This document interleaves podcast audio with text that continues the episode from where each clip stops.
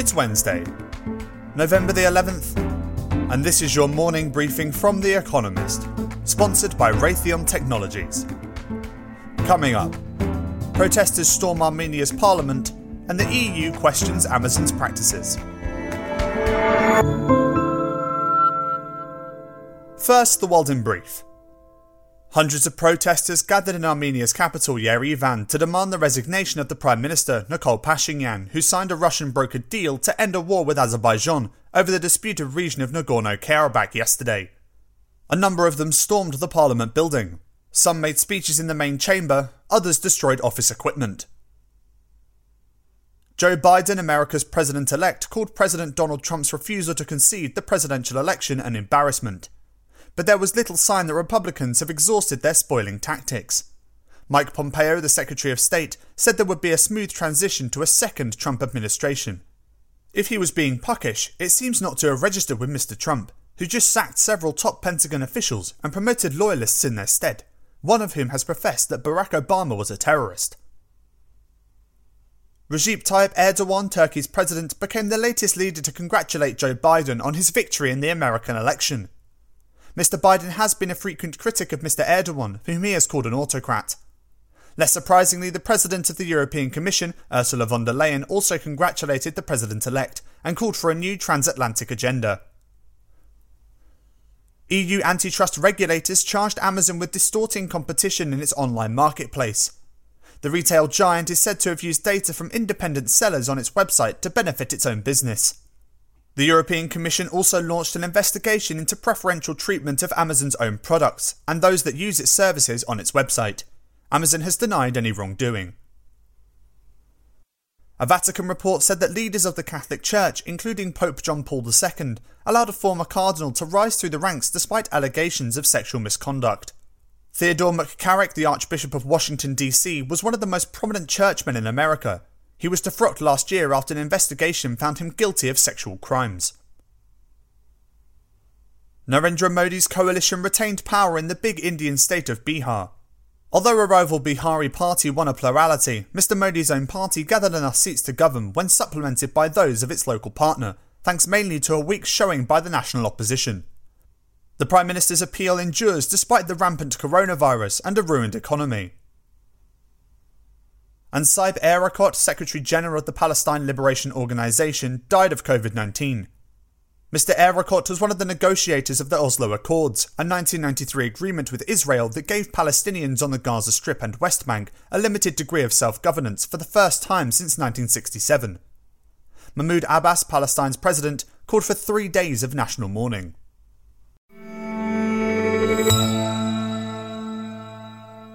And now here's today's agenda.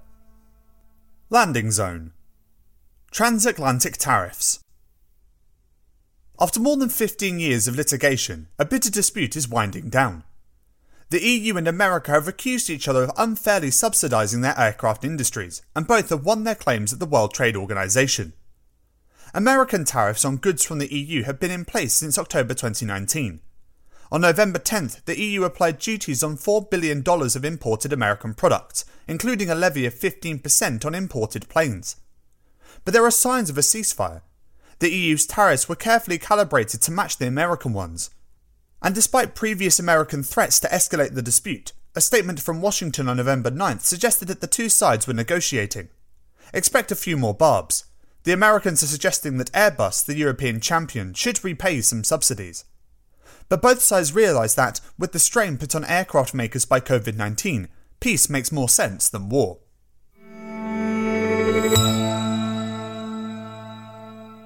A disastrous election.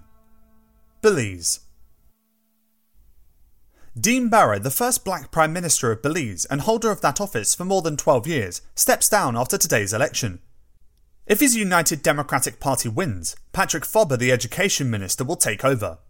Otherwise, it will be John Briceño, the leader of the opposition. The victor's first priority will be mopping up the floodwaters from Tropical Storm Eta, which crashed through Belize six days ago, dumping 56 centimetres of rain in some districts. Then he will have to turn to the country's other maladies. Belize's population of just under 400,000 now has more than five times as many COVID 19 cases per million people as neighbouring Mexico and Guatemala. The economy, already weighed down by public debt that has been restructured three times since 2006, has been made worse by a six month tourism lockdown. Even if there were cause to celebrate, no one would be partying tonight. There's an election night curfew and a ban on the sale of booze.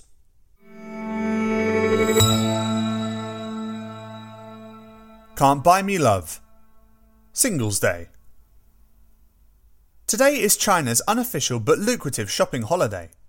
On Singles Day, 1111, Alibaba and other Chinese retail giants offer discounts to celebrate singledom, ranking in sales that dwarf those of Prime Day, one of Amazon's biggest shopping bonanzas. This year, Alibaba kicked off early with a Singles Day pre sale last month. Expect records to be broken, Chinese shoppers will probably spend more than $40 billion on Alibaba alone. American retailers whose home economy is still in recovery from the COVID 19 slump are trying to get on Chinese consumers' dance cards. Nike is even dropping a Singles Day version of its signature shoe, the Air Jordan.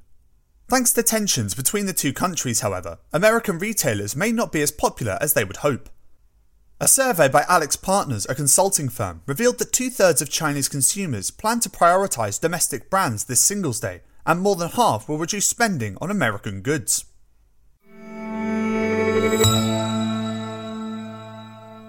Furry Fury Denmark's mink problem. COVID 19 infections first turned up on three mink farms in Denmark's province of North Jutland in June but researchers had known for months that the beasts, farmed for their fur, could spread the virus to humans. At first, authorities ordered culls on infected farms, but they rode back in July, merely introducing stricter hygiene rules. They later started culling again, but by November 6th, some 216 farms were infected. Worse, the virus had mutated. Denmark's Infection Control Authority has found that some of the mutations could make COVID 19 vaccines in development ineffective against the mutant strains.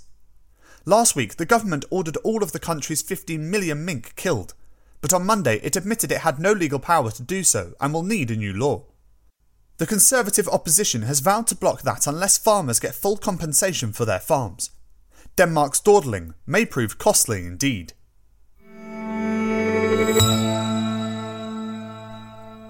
Debalkanisation A new common market. A new era of Balkan cooperation begins today. Also hopes the leaders of the six non EU Balkan countries that signed up to a common regional market at a summit in Sofia yesterday. Since none of the six will join the EU soon, they have decided to create their own EU style single market. The idea is that when ascension comes, they will already have adopted the bigger bloc standards and created a unified market of 18 million people, rather than six small ones. The Regional Cooperation Council in Sarajevo, to which they all belong, will oversee the work. The hard part will be setting aside regional point scoring and turning words into deeds. The summit was almost overshadowed by a Bulgarian threat to block North Macedonia's path to joining the EU. Germany's Chancellor Angela Merkel stepped in via video link to chide. You have to get along with each other. Don't forget this. Very important.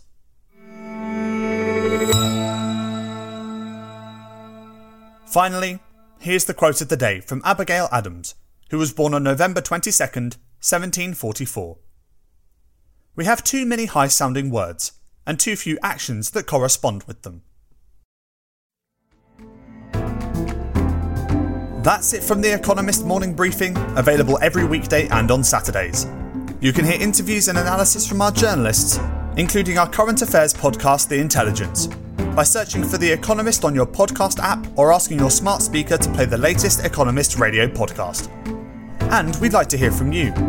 Please tell us what you think of The Economist Morning Briefing by answering a short survey at economist.com forward slash morning briefing survey.